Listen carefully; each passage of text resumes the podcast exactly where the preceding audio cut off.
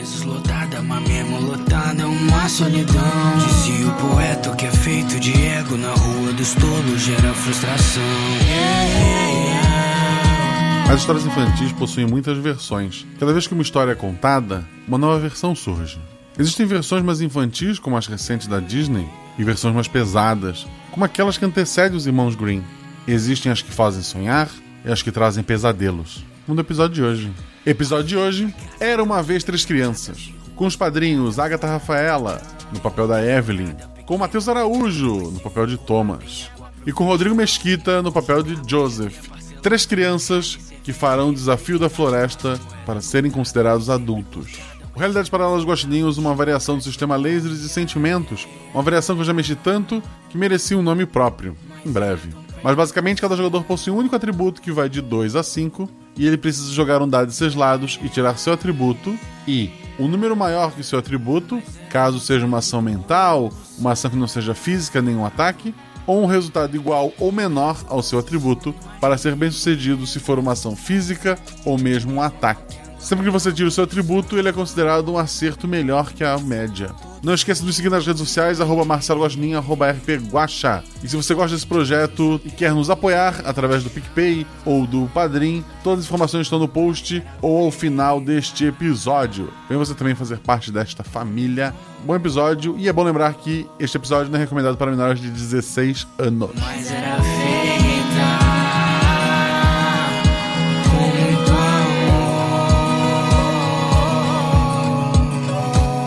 vida é uma canção infantil.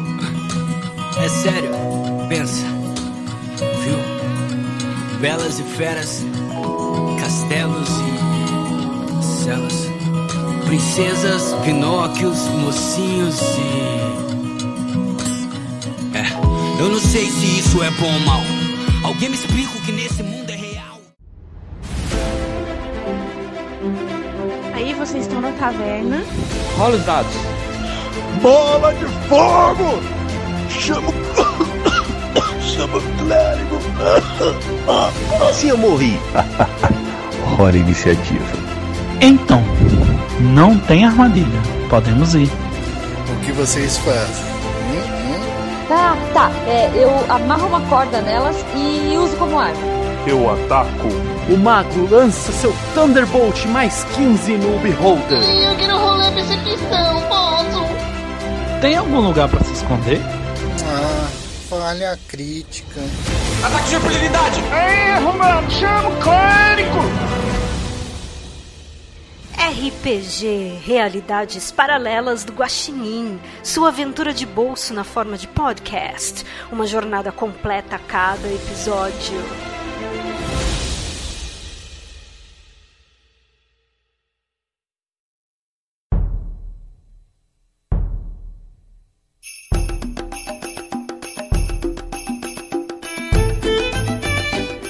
Uma vez três crianças. Os contos de fadas são histórias que os pais contam para as crianças do mundo todo, com o objetivo de fazê-los dormir, de entretê-las, de ensiná-las, de assustá-las. Cada vez que alguém conta um conto de fadas, uma nova história surge, pois cada povo, cada cultura, cada indivíduo coloca um pouco de si naquela história. Ninguém sabe qual é a versão original e quase ninguém realmente acredita que qualquer uma daquelas coisas aconteceu. Uma exceção a tudo isso é a cidade de Green, uma pequena e pobre comunidade ao lado da Floresta Encantada. Para os habitantes de Green, é difícil acreditar que são apenas histórias. Afinal, quando você tem um esqueleto gigante semi-enterrado do lado que sobrou de um gigantesco pé de feijão, você desconfia que alguma coisa seja verdade naquelas histórias.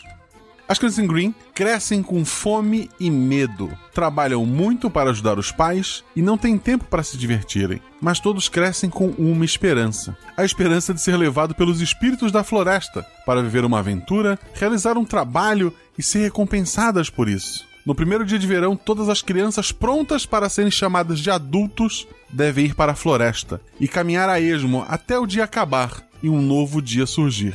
A criança que volta da floresta é considerada adulta. A criança que não volta é porque foi escolhida pelos espíritos. Ou comida por um lobo. Durante toda a vida de vocês, as crianças iam e voltavam, no máximo machucadas de uma queda, alguns arranhões. Uma vez uma voltou com o braço quebrado. as coisas simples. Só que o ano passado, o ano passado foi diferente. Nove crianças entraram na floresta. Um recorde. E apenas uma voltou. Ele havia perdido dedos da mão, escondia o rosto com um pano. Mesmo assim, dava para ver que alguma deformidade tinha acontecido com seu nariz. Mas ele carregava um ovo de ouro. Um ovo de ouro maciço. Sua família festejou por dias. A casa dele se tornou maior. Hoje é um posto comercial. Eles são a família mais rica da cidade. Mais ricos que o prefeito, que contam as lendas voltou com moedas de ouro quando foi à floresta em sua infância. Alguns adultos entraram fundo na floresta naquele mesmo dia em busca de mais ouro, mas todos foram encontrados mortos na manhã seguinte, fora da floresta, como se a mesma os tivesse rejeitado. Um ano se passou e estamos no primeiro dia do verão novamente. Apenas três jovens possuem idade para entrar este ano. Seus pais sabem que há uma chance de nunca mais vê-los, mas eles não parecem ligar. Seus olhos brilham na esperança de uma vida melhor. As mães choram baixinho. Os vizinhos com filhos muito novos ou muito velhos sentem inveja. Inveja da possibilidade do ouro. Inveja talvez de uma boca menos para alimentar. As três crianças desse ano são Evelyn, Thomas e Joseph. Agatha, fala um pouquinho pra gente sobre a Evelyn e o atributo dela. Bem, o nome dela é Evelyn, ela tem atributo 5, ela tem cabelos ruivos longos, que é feita numa trança. A roupa dela tá sempre surrada porque ela trabalha no plantio junto com a família. E o que ela mais se orgulha é um chapéu que ela encontrou na beira da floresta, um chapéu de aventureira que estava todo surrado. Ela tem seis irmãos, então ela tá animada para ir nessa aventura e conseguir fazer algo da vida dela que não fique só se esconda na glória dos outros irmãos. Matheus, fala um pouquinho sobre o Thomas. Ele tem 80, cabelo de cuia, ajuda a família no, no trabalho, sempre anda com o machado dele, é, ele gosta bastante de cortar lenha e tá com bastante curiosidade de saber o que, que ele pode encontrar na floresta. E por último, o Joseph. Rodrigo, fala um pouquinho sobre ele. É, o Joseph, ele é. O tributo dele é 3. Ele é o filho mais novo de uma família de ferreiros. Os outros irmãos dele foram na floresta e todos voltaram, só que sem dinheiro nenhum. Porém, depois que aconteceu ano passado, ele sente uma certa pressão de voltar com alguma coisa. E ele quer, ele pesquisou durante um ano sobre a floresta, tentou estudar sobre tudo que pôde, todas as lendas locais para preparado. Ele é cabelinho preto, curto, olhos cin cinzas e tem 1,60m e é meio fortinho, aquele fortinho atacado, sabe? De pessoa que fica. tem trabalho braçal. Certo. Vocês três, então, se despedem de seus familiares, de, de vizinhos, de outras crianças e entram na floresta.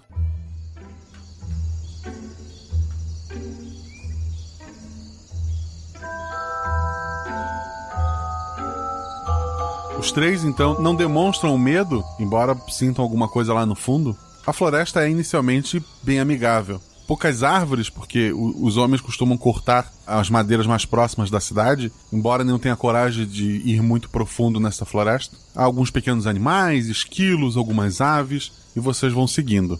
Normalmente vocês comem muito pouco, sentem bastante fome, mas no dia de hoje a família de vocês, para preparar vocês para esse momento, os deixou bem alimentados. Vocês vão caminhando durante um dia pela floresta. Pouco antes da noite chegar, o, o sol ele tá um, já um pouco laranja no horizonte. Vocês já estão com fome, porque a comida foi pela manhã. E vocês veem uma ave diferente em cima de uma árvore. Ela é uma ave que tem uns 60 centímetros. Ela é branca, com asas negras. E ela fica lá encarando vocês. É um corvo? Ela é toda branca e só as asas são negras. Não. Eu imediatamente faço sinal de silêncio para os outros. Tem um pedaço de comida ainda, migalha de pão? Não, vocês comeram tudo. Ela pergunta isso pra mim, não? Ela perguntou, pode ser? Uhum. É, eu acho que nós vamos ser a próxima refeição. Mas uma ave tão bonita, vocês já querem matar? A gente acabou de entrar na floresta. Aí eu olho para ela, você nunca leu sobre as lendas, sobre as coisas, nem sempre que é bonita é legal. Uh, os dois estão conversando, eu vou chegando um pouquinho mais próximo, meio agachadinho na direção da ave. Ela esboça alguma reação? Rola um dado.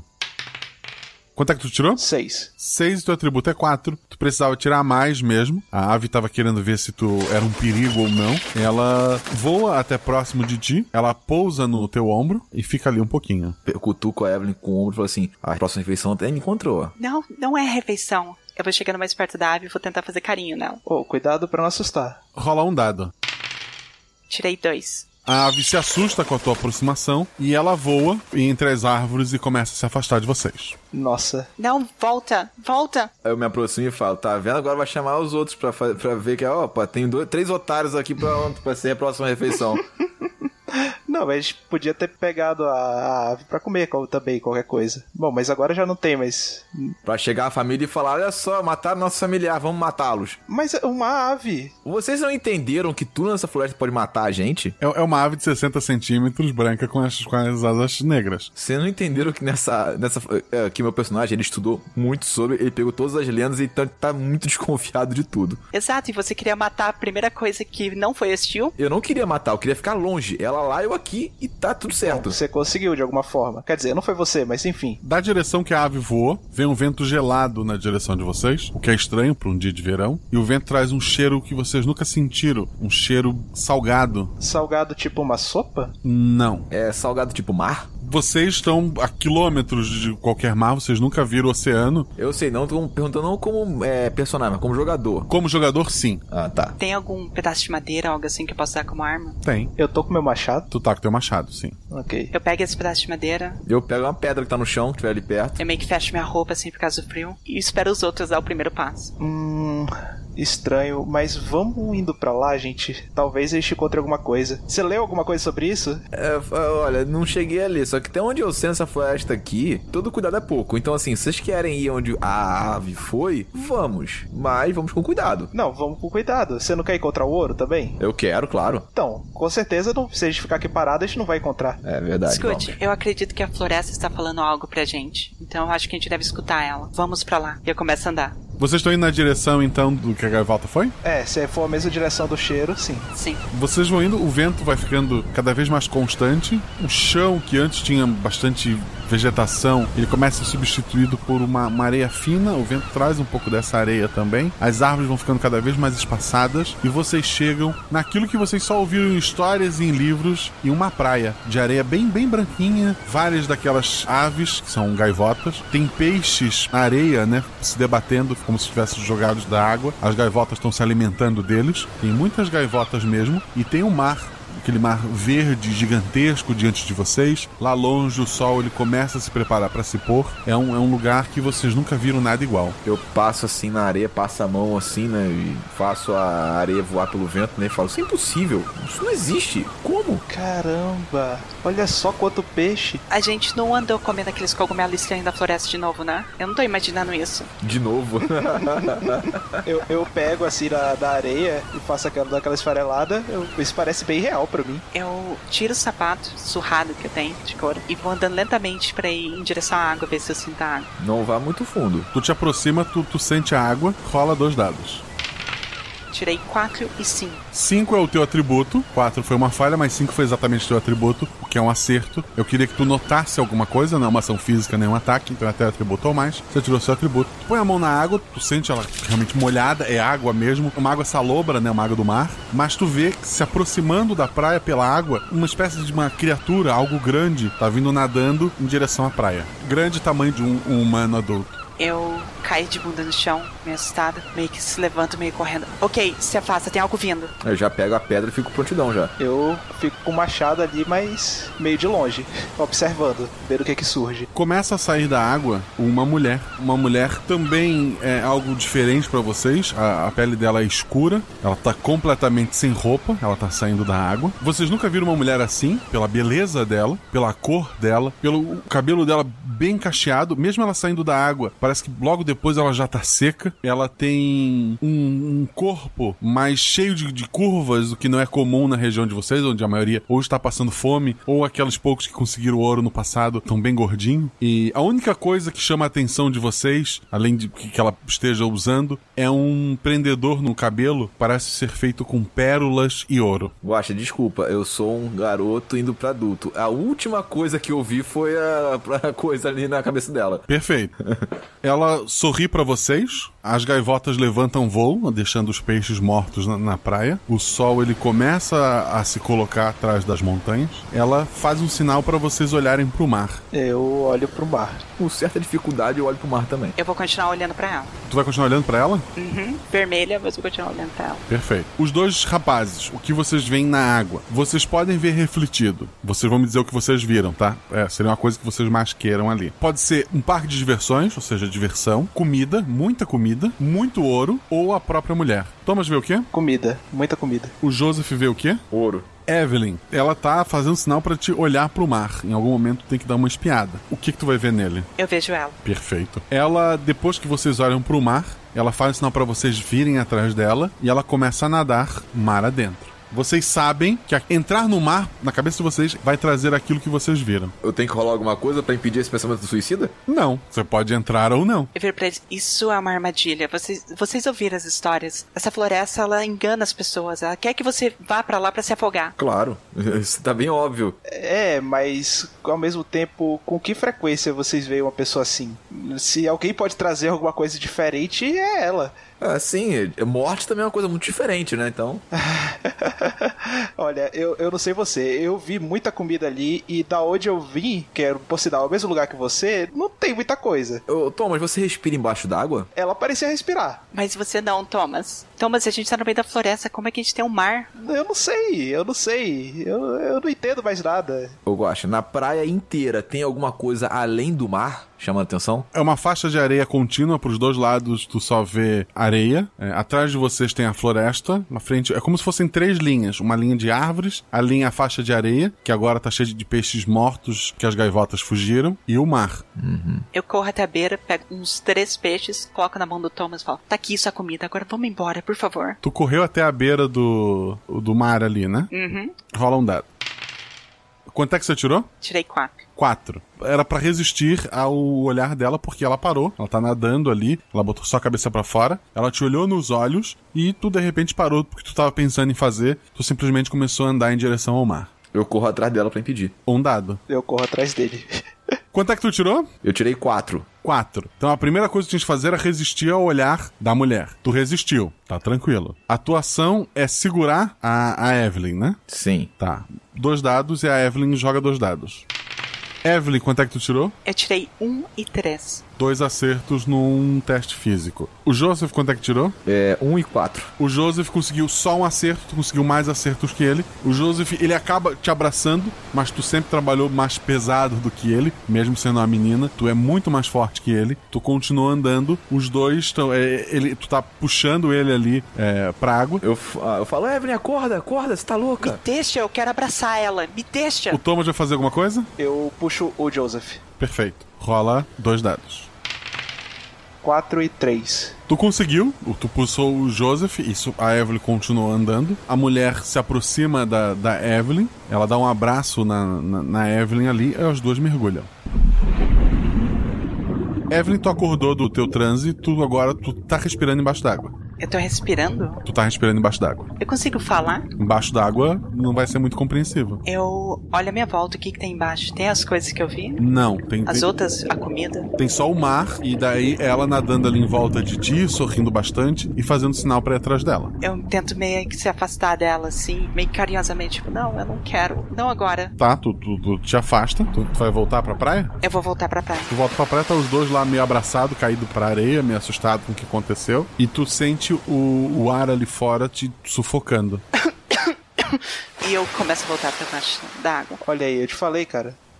Ia dar merda. Vocês veem que ela tá nadando perfeitamente e realmente ela conseguiu ficar um tempo lá embaixo que ela não deveria.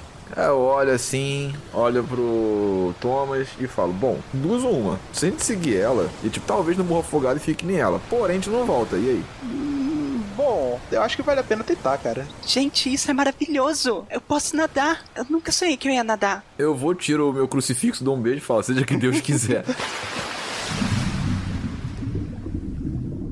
O, os dois entram na água também? Sim. Sim. É, a, a, princípio vocês estão simplesmente engolindo água, mas a mulher se aproxima de vocês, ela dá um abraço em cada um e vocês conseguem agora nadar muito bem e respirar dentro d'água. E ela vai nadando numa velocidade muito grande, fazendo um sinal para vocês seguirem ela. Vocês vão seguindo? Aham, vamos, vamos seguindo. seguindo. Vocês conseguem seguir ela, vocês se afastam cada vez mais da praia, cada vez mais da praia. O mar vai ficando cada vez mais escuro, ou porque finalmente o sol se pôs lá fora, ou porque a profundidade talvez esteja cada vez maior, até que ela para num, num ponto e aponta para cima. Ao olhar para cima, vocês veem um raio de sol, um único ponto brilhante lá em cima. Então ela abraça o Joseph e tu agora não respira mais embaixo d'água.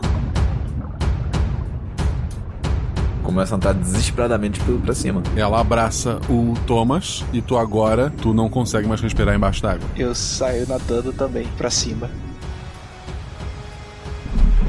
Ela abraça a Evelyn, ela aperta muito forte, tu começa a te incomodar, ela te olha nos olhos, tu sente que agora tu não respira mais embaixo d'água, mas ela não tá te soltando. Eu começo a tentar me bater e tento meio que a olhar pros outros e tentar chamar eles. Eu olho assim, vejo que ela tá segurando e eu desço pra tentar ajudar. A gente nota alguma coisa? Tem como saber que isso tá acontecendo? Começa a subir muitas bolhas, a amiga de vocês não sobe. Vocês olham para baixo, vocês veem que as duas estão paradas, abraçadas, mas o olhar da, da Evelyn para cima é de desespero. Ela parece estar se afogando. Eu volto correndo assim e olho pros olhos da sereia. Eu acho que é uma sereia. Sim. Eu olho para ela com aquele olhar de tipo, ela vai morrer. Eu saio. Na hora que eu vejo o Joseph dando a meia volta, eu viro, vejo a situação, eu, eu saio nadando e disparada. A direção para tentar separar os, a sereia da Evelyn. É, nessa hora eu tô me batendo, tô dando chute, o que eu posso. Ela é realmente muito forte. Se com uma das mãos ela continua segurando a Evelyn, com a outra ela tira aquele tesouro que ela tinha no, nos cabelos, né, com ouro e pérolas, e ela te oferece, é, Joseph. Eu olho assim, olho pra Evelyn, olho pra ela e balanço a cabeça. Eu aponto pra Evelyn. Ela olha para ti decepcionada. Ela olha então pro Thomas e faz o mesmo gesto. Ela oferece a joia pela amiga. Eu faço que não. Também coloco a mão na barriga. meu, meu, meu esquema era fome. ela fica muito decepcionada com vocês, mas ela continua abraçando a Evelyn. Vocês querem soltar ela, joga dois dados. Ou na verdade, um de vocês joga três dados, porque um de vocês está ajudando o outro. É um teste de força. Eu tô mais perto, então deixa que eu faço. Tá. Thomas tá ajudando o Joseph e joga três dados. Quanto é que você tirou? Um, um, três. Dois acertos comum, um acerto crítico. Tu consegue te colocar entre as duas, empurrar uma para cada lado. O Thomas estava te ajudando, ele já pega a Evelyn e começa a ajudar ela a, a subir. Posso tentar morder ela também? Nesse momento de soltar e te puxarem para cima, morder tu não pode. Mas tu pode chutar a cara dela, Evelyn. Faço com certeza. Dois dados.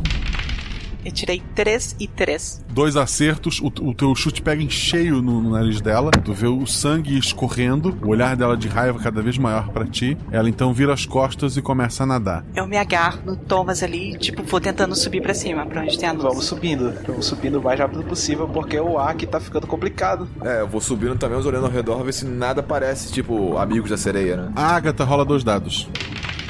Eu tirei 1 e 4. Quando ela virou de costas, um detalhe ficou visível. Você não conseguiu ver, você precisava de 5 ou 6. Os outros dois não não estavam preocupados em subir, então ela simplesmente foi embora.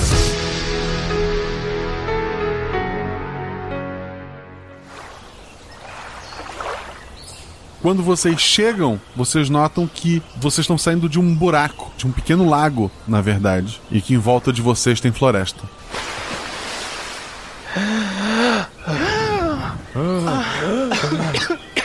Ai, eu acho que a gente perdeu nossa carona, se bem que. Ah, floresta. Ao longe, vocês notam uma música alegre. E ali o sol ainda tá no alto do céu. Então o tempo passou muito rápido, ou vocês estão em algum lugar bem distante. Mas o fato é que ao longe, você escuta uma música alegre e fora isso é árvore para todos os lados. Ok, se a gente vê alguma mulher bonita, a gente corre primeiro, ok? Combinado. Eu disse que tudo aqui o coitado vai tentar matar a gente. É, eu já nem sei mais o que tá acontecendo. É, já é outro dia? O sol tava se pondo quando vocês entraram na água, agora ele tá no meio do céu, como se fosse meio-dia. É, a gente perdeu a hora, o tempo quando a gente tava nadando. Você não mais do que uma hora. Hum. Ixi. Não faz sentido o tempo para vocês. Eu tô morrendo de fome, vamos tentar encontrar algo na floresta, pelo amor de Deus. É, talvez tenha alguma coisa da onde tá vindo essa música. É só a gente não confiar em nenhum ser mítico que saia da água que tá tudo certo. Um ser mítico que sai da água, um pássaro que vem voando cheio o de pena. O pássaro foi o menor dos problemas, acorda. A gente seguiu o pássaro. A gente seguiu. É, o pássaro, bom, ele fica naquele, naquele lugar de areia e água salgada, e inclusive, ai, sal pra todo quanto é lado. Mas ele era tão bonito. E a mulher era maravilhosa, né? E ela quase matou a gente, né? Eu não sei, eu não, eu não olhei pra ela. ah, não. Ah, tá bom. Não, tá, tá. bom. Vamos continuar? E eu fico vermelho e vou, eu vou indo pra direção da música. ok, vocês começam a andar em direção à música, de repente a floresta começa a se abrir a um campo, vocês notam um grande parque de diversões. Não existe eletricidade, então pensem num parque. Balanço, escorrega, tem um carrossel que deve ser mecânico, alguém deve estar lá dentro mexendo, alguma coisa do tipo. Quer dizer que é um parque triste. E um cheiro muito delicioso tá vindo desse parque. Hum, o cheiro vai ficando mais forte assim, eu vou até passando um pouquinho a Evelyn assim. Eu dou uma puxada nele. Você viu o que aconteceu logo ali atrás? A gente tem que ter cuidado. Ai, tá bom, tá bom. Você sempre fica mandando aí. Tá, o que, que você quer fazer então? Eu, eu quero comida. Ir com calma e ver o que, que tá ali, né? E não ir. Enfim, né? Vamos com calma. Tá bom então, vou vocês dois na frente. Vocês vão indo em direção ao parque. Os brinquedos chamam a atenção de vocês, mas vocês. A prioridade de vocês é fome, é isso? Uhum, já tá aí. Ô, Guaxa, tem por acaso aí na- nesse parque tem alguma coisa que posso usar como arma? Não, assim, à primeira vista, não. Você tirou o martelo, né? Da última aventura que teve parque, tinha o martelo, que eu sei. É, mas esse parque é mais antigo. Ah, que pena. Vocês estão indo lá em direção ao parque, chegam próximo aos balanços e tal, quando de trás do, do carrossel surge uma mulher, podemos dizer assim. Meu Deus. Ela, pra todos os efeitos, é uma mulher, tão alta quanto a outra. Ela é mais cheinha do que a, do que a mulher anterior. Ela tem mais curvas, ela comeu um pouquinho mais. Ela tá usando uma roupa que vocês, como personagens, nunca viram, mas é uma lingerie com uma meia calça prendendo a lingerie, né? Uma cinta liga. Ela tem olhos muito grandes. O nariz dela é um nariz de porco. As orelhas também. Ela tem um, um cabelo loiro que vocês não têm certeza se é realmente o cabelo dela ou uma peruca, mas ela tem mãos e, e pés normais, né, de humanos. E ela fala com uma voz bem tranquila. Bem-vindas, crianças. Bem-vindas. Vocês chegaram ao meu parque de diversões.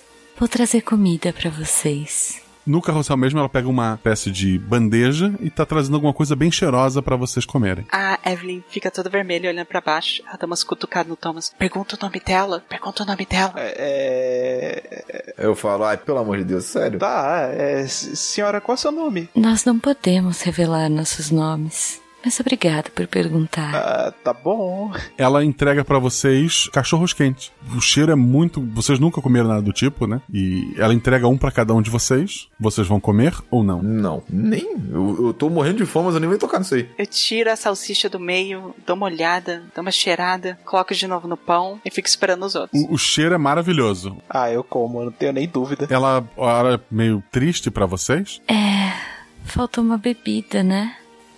Eu vou buscar para vocês. Eu olho assim pra Evelyn, quais são as chances de comer isso aqui e virar lanche dela? Da última vez eu quase me afoguei. Eu não quero me afogar de novo. Afogar eu acho que é o de menos aqui, né? É, eu comi, mas, tipo, aconteceu alguma coisa, eu acho? Tu saciou parte da tua fome, né? Eu cospe isso agora! Cospe, cospe, anda logo, tá maluco? Eu engulo. Ok, tu te sente feliz, tu tá alimentado. Fora isso, nada demais. Olha aí, eu, eu comi aqui um, um pouco aqui, mordi aqui o cachorro quente não aconteceu nada. Quer dizer, aconteceu. Eu tô um pouquinho com menos de fome agora. Eu vou, vou falar um ditado que me falaram há muito tempo atrás. Aguarde e confie. Eu só vou depois de algumas horas que eu vou comer isso aqui, depois que você comer. Tá. E nesse tempo, vocês vão aproveitar alguma coisa do parque? Eu sou criança, mas nem tanto, né?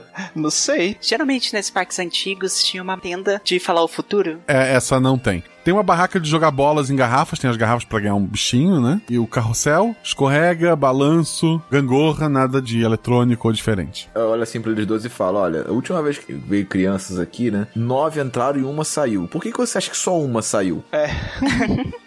Guaxa, quando a moça porco saiu, ela foi em que direção, mais ou menos? Ela foi pra trás do, do carrossel. Bom, eu vou seguindo vocês e terminando de comer meu lanchinho. Então eu vou seguir ela. Quero ver o que, que é feito esses, essas comidas estranhas. Olha, uma, uma vez me disseram que não é bom saber o que, que salsicha é feita, hein? Então, Do que é feito eu não sei, mas eu sei que tá gostoso. Aham. E se for as crianças eh, da última vez que vieram aqui, o que, que você vai fazer? Pelo menos não sou eu. Agora, né? Tá, os três vão atrás dela, atrás do carrossel, né? Sim. Eu vou seguindo, é. Seja o que Deus quiser. Ah, atrás do carrossel tem uma, uma tenda menor e ela entrou nessa tenda. A tenda não tem uma porta, né? Simplesmente tá aberto lá. Eu seguro no ombro da Evelyn e falo assim: olha, apesar de eu ter comido alguma coisa, mas eu não sinto muita vontade de trair. Eu acho melhor não entrar, inclusive. Da última vez que a gente perseguiu a, a moça, não deu muito É. certo. Depois de comer. o- Não, peraí. Depois de comer o negócio, tá tendo agora um vislumbre de bom senso? O que, que é isso? Calma, o, o, o que eu tinha antes era fome. Talvez essa comida realmente faça bem. Se faz bem, eu não sei. A última mulher levou a gente pra onde deveria, apesar de ela ter tentado me matar. Vamos ver o que, ela tá fazendo, pelo menos. Eu vou até a ponta da tenda pra É, dar uma sentido. olhadinha dentro. Ô, Guaxa, tem que rolar alguma coisa pra ir furtivo? Seriam dois dados e. É, vai todo mundo meio que na pontinha do pé, assim. Então vocês vão andar em silêncio até a tenda, né? Você tem que tirar seu atributo ou mais. Evelyn, quanto é que tu tirou?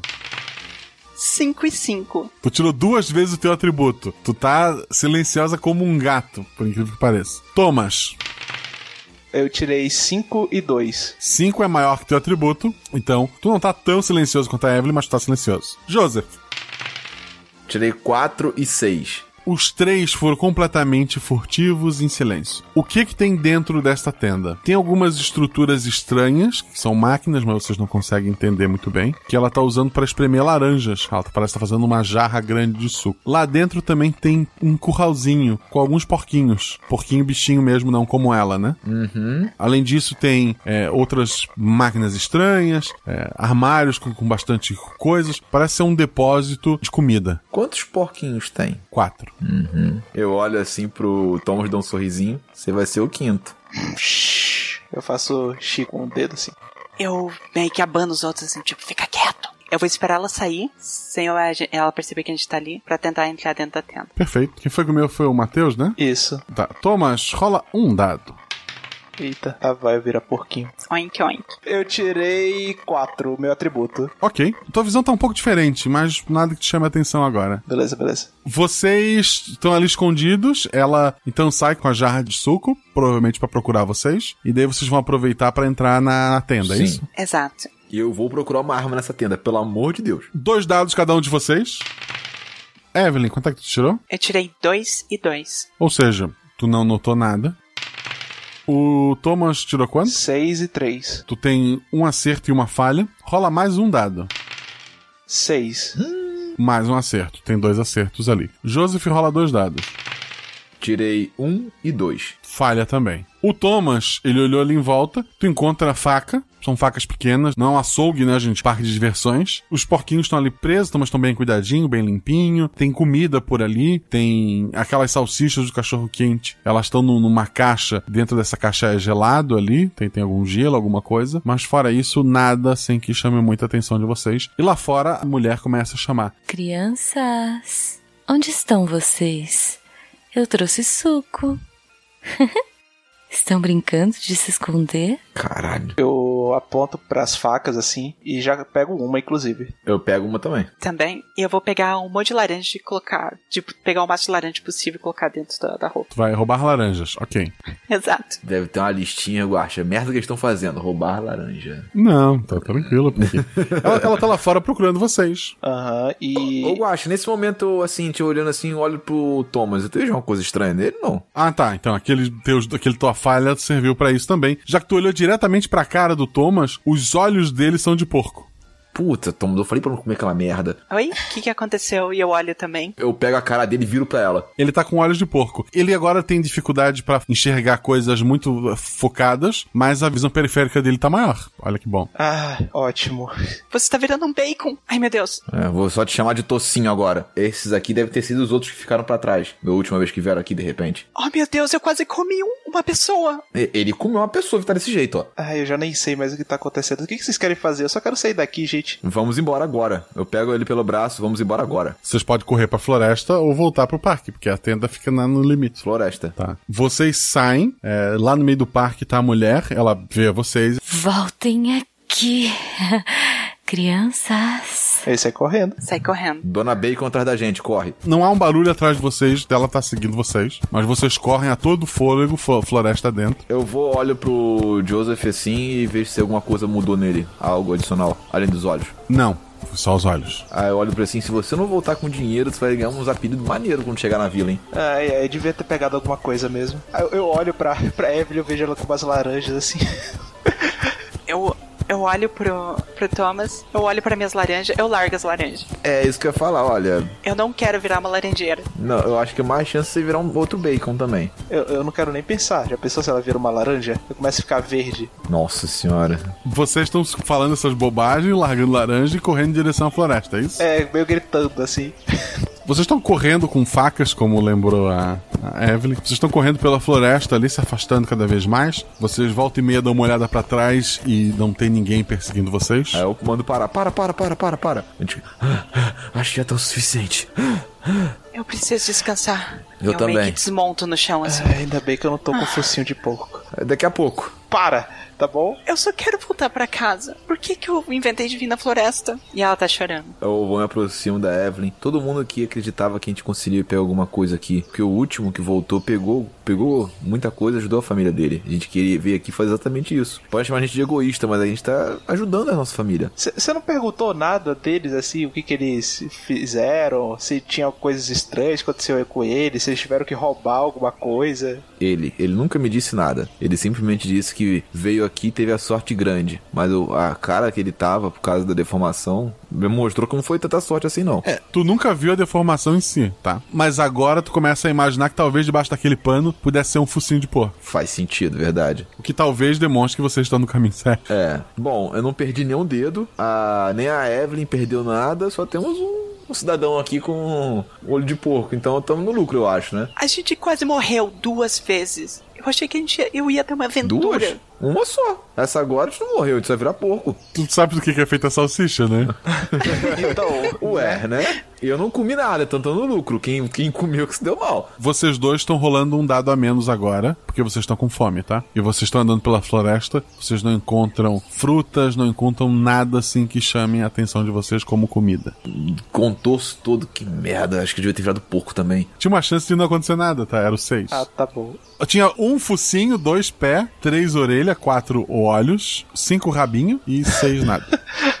Vocês seguem pela floresta ali tentando achar comida, né? Até o Thomas começa a ficar com um pouco de fome, porque já, já passou um tempo. Os outros dois estão com o estômago colando. Quando vocês encontram uma, uma pequena trilha no meio da floresta, e ao, ao, pisar nela, vocês notam que próximo a vocês tem uma menina, uma criança mesmo, de uns... Ah, não. O Jabá tá a mão na cabeça. Ah, de novo não. Me contorcendo de dor. Ai, caramba. De uns 6, 7 anos. Ela é. Ela é bem gordinha, usando um vestido branco, uma capa vermelha. Ela tá abaixada no, no, meio da trilha, né? Ela tem a boca e o focinho de porco. Vocês notam que ela tem essas características também. Ela tava sentada assim com uma cesta na frente dela. Dentro da cesta, ela pegou um bolinho, um cupcake, e ela colocou na boca e empurrou com os dedinhos. Ela tá com uma boquinha de, de porco, né? Ela põe um cupcake inteiro na boca e só começa a mastigar depois. Ela não morde, sabe? Ela engole ele inteiro. E quando ela, ela vê vocês, ela, ela se assusta assusta. Não conta pra mamãe.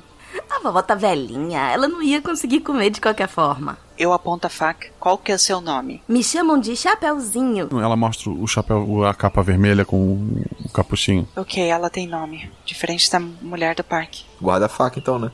Eu posso dar um bolinho para vocês. Ela abre a cestinha. Ah, não, não, não, não. Obrigado, obrigado, obrigado. Tô cheio de comida por hoje. Eu olho assim, olho e falo, bom, seja que Deus quiser, né? Eu agradeço, pego um pedacinho e como. Agora você come.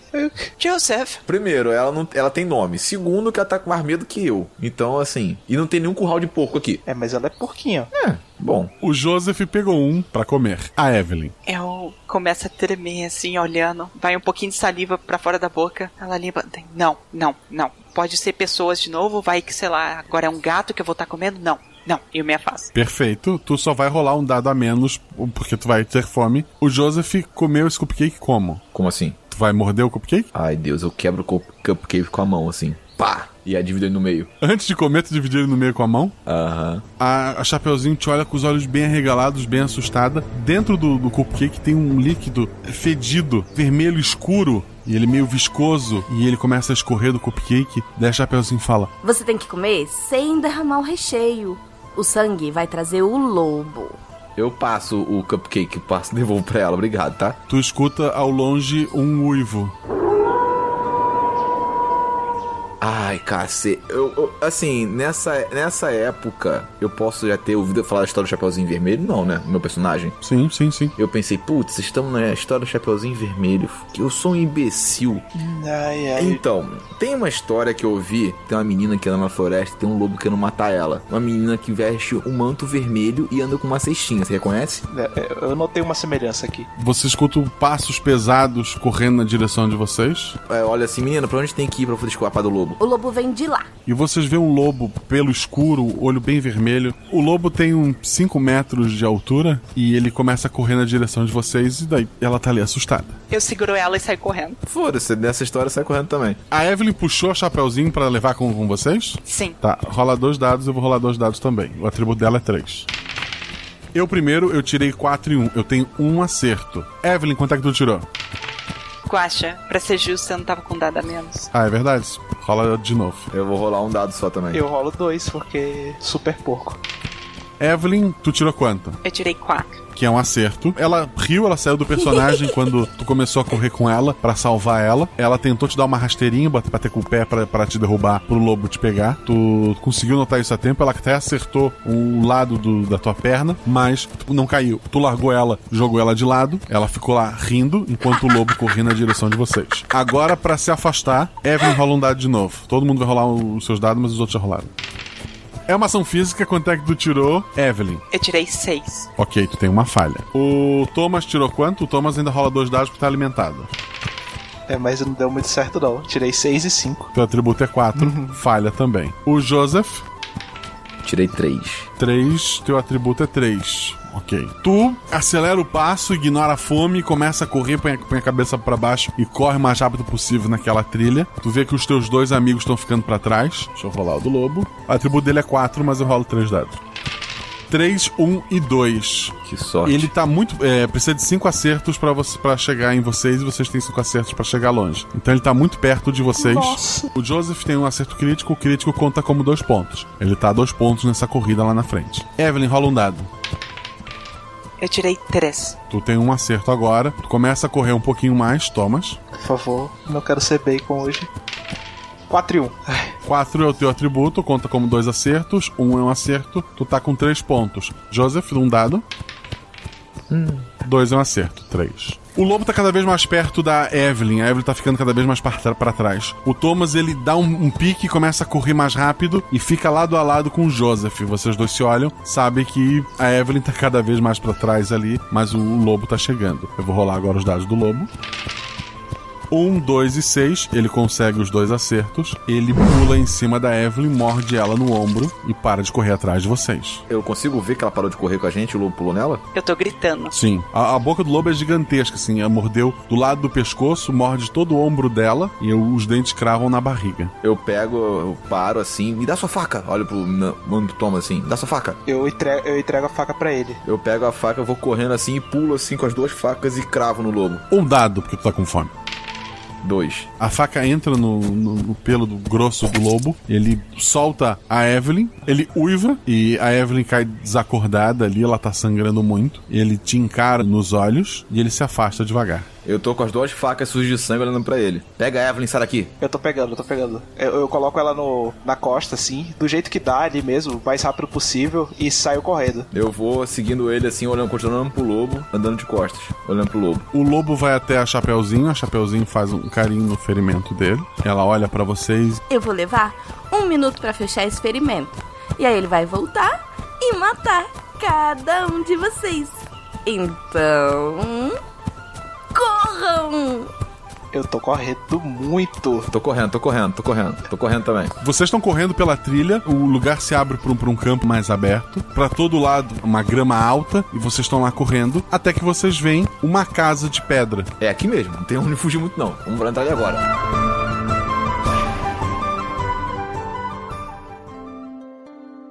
Vocês entram na, na casa, a porta se fecha sozinha depois que tu passa. Ah, tecnologia. Tecnologia, aham. É uma casinha simples, redonda ali. Essa casa tem três camas, mas só uma delas está sendo ocupada. Ai, meu Deus. Deitado nesta cama tem um porquinho, meio humanoide, mas ele é com- assim, ele tem as pernas, o- as mãos, aquela barriguinha grandinha, a cara de porquinho. Ele tá bem magro deitado na cama, ele parece bem bem fraco. Ele tá usando um macacãozinho azul, muito sujo. É, tem uma alavanca na, na beirada da cama dele em que ele consegue abrir e fechar a porta. E foi como ele abriu pra vocês e ele fechou a porta. Ele olha pra vocês, olha pro, pro controle e diz: É, meu irmão era muito inteligente. Ele fazia essas coisas. Tá, seu irmão não tem alguma coisa pra parar esse sangramento aqui? Uma atadura, um, um pano, uma água, alguma coisa? A água tem na pia. É, peguem o lençol, podem pegar. O lençol daquela cama tá limpo. É, rasguem se precisar, tá? É, eu fui lá correndo, pega água que eu pego o lençol. Bota ela em cima da mesa da, da cama. Da cama. Bota ela em cima da cama. A gente faz um curativo ali em todos os ferimentos da, da Evelyn. E, fi- e então, agora é rezar pra ela acordar, né? A gente faz o que dá. Um de vocês está ajudando, o outro tá fazendo. São dois dados. É, um- é difícil, é um dado só, mas tem o outro ajudando, são dois dados. Quem de vocês está efetivamente fazendo o tratamento e quem tá ajudando? Bom, eu tô fazendo. Tá bom, eu tô ajudando então. Então, o Joseph tá fazendo. Uhum. O Joseph, teu atributo é 3, rola dois dados, precisa de três ou mais. Dois e dois. A Evelyn tá perdendo muito sangue, ela não vai acordar tão, tão cedo. Talvez ela não acorde nunca mais. Ai, meu Deus, e agora? Eu não sei, não. eu- Ah, droga! É. Deixa ela descansar. Eu vou, encosto assim na parede, assim, vou pela primeira vez dar uma descansada, respiro fundo. Olho, aí eu olho de jeito pro porquinho. Eu consigo ver alguma coisa de familiar nele? Ele é um porquinho. Totalmente porquinho. Ele parece humano, sabe? Assim, a, a posição dos braços e pernas. Entendi, ele é bípede. Mas a, a cabeça, é, é- ele é humanoide, mas os braços são de porquinho, a cabeça é de porquinho, as pernas são de porquinho. Qual o seu nome? Eu me chamo Cícero. É uma das crianças que sumiu? no- Eu sei disso. Não, não é o nome de nenhuma das crianças que sumiram. O senhor sempre foi porquinho assim? É, é sim. Eu e meus irmãos. O, o meu irmão mais velho, o, o prático, ele construiu essa casa. A, minha casa era feita de palha, é- é- era leve. Foi fácil de montar, ela me protegia da chuva. Ma- Mas, mas o lobo, o, o lobo soprou a minha casa e a derrubou. O, o vento foi tão forte que me jogou na porta do meu irmão Heitor. Meu irmão me puxou pra dentro, mas a casa dele era é, era de madeira, ela ela também não aguentou o vento. Eu, eu havia desistido. Eu falei pra ele, "Po- pode me deixar ali pra morrer. Mas Heitor era um herói. Ele, ele me colocou nas costas e me trouxe pra cá, até a casa do nosso irmão prático. Essa casa é uma fortaleza.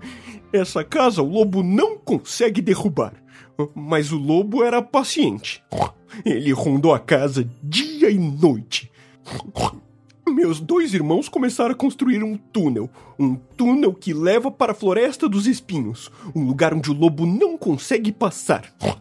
Mas a comida estava acabando rápido. Eu, eu não ajudava e ainda assim comia.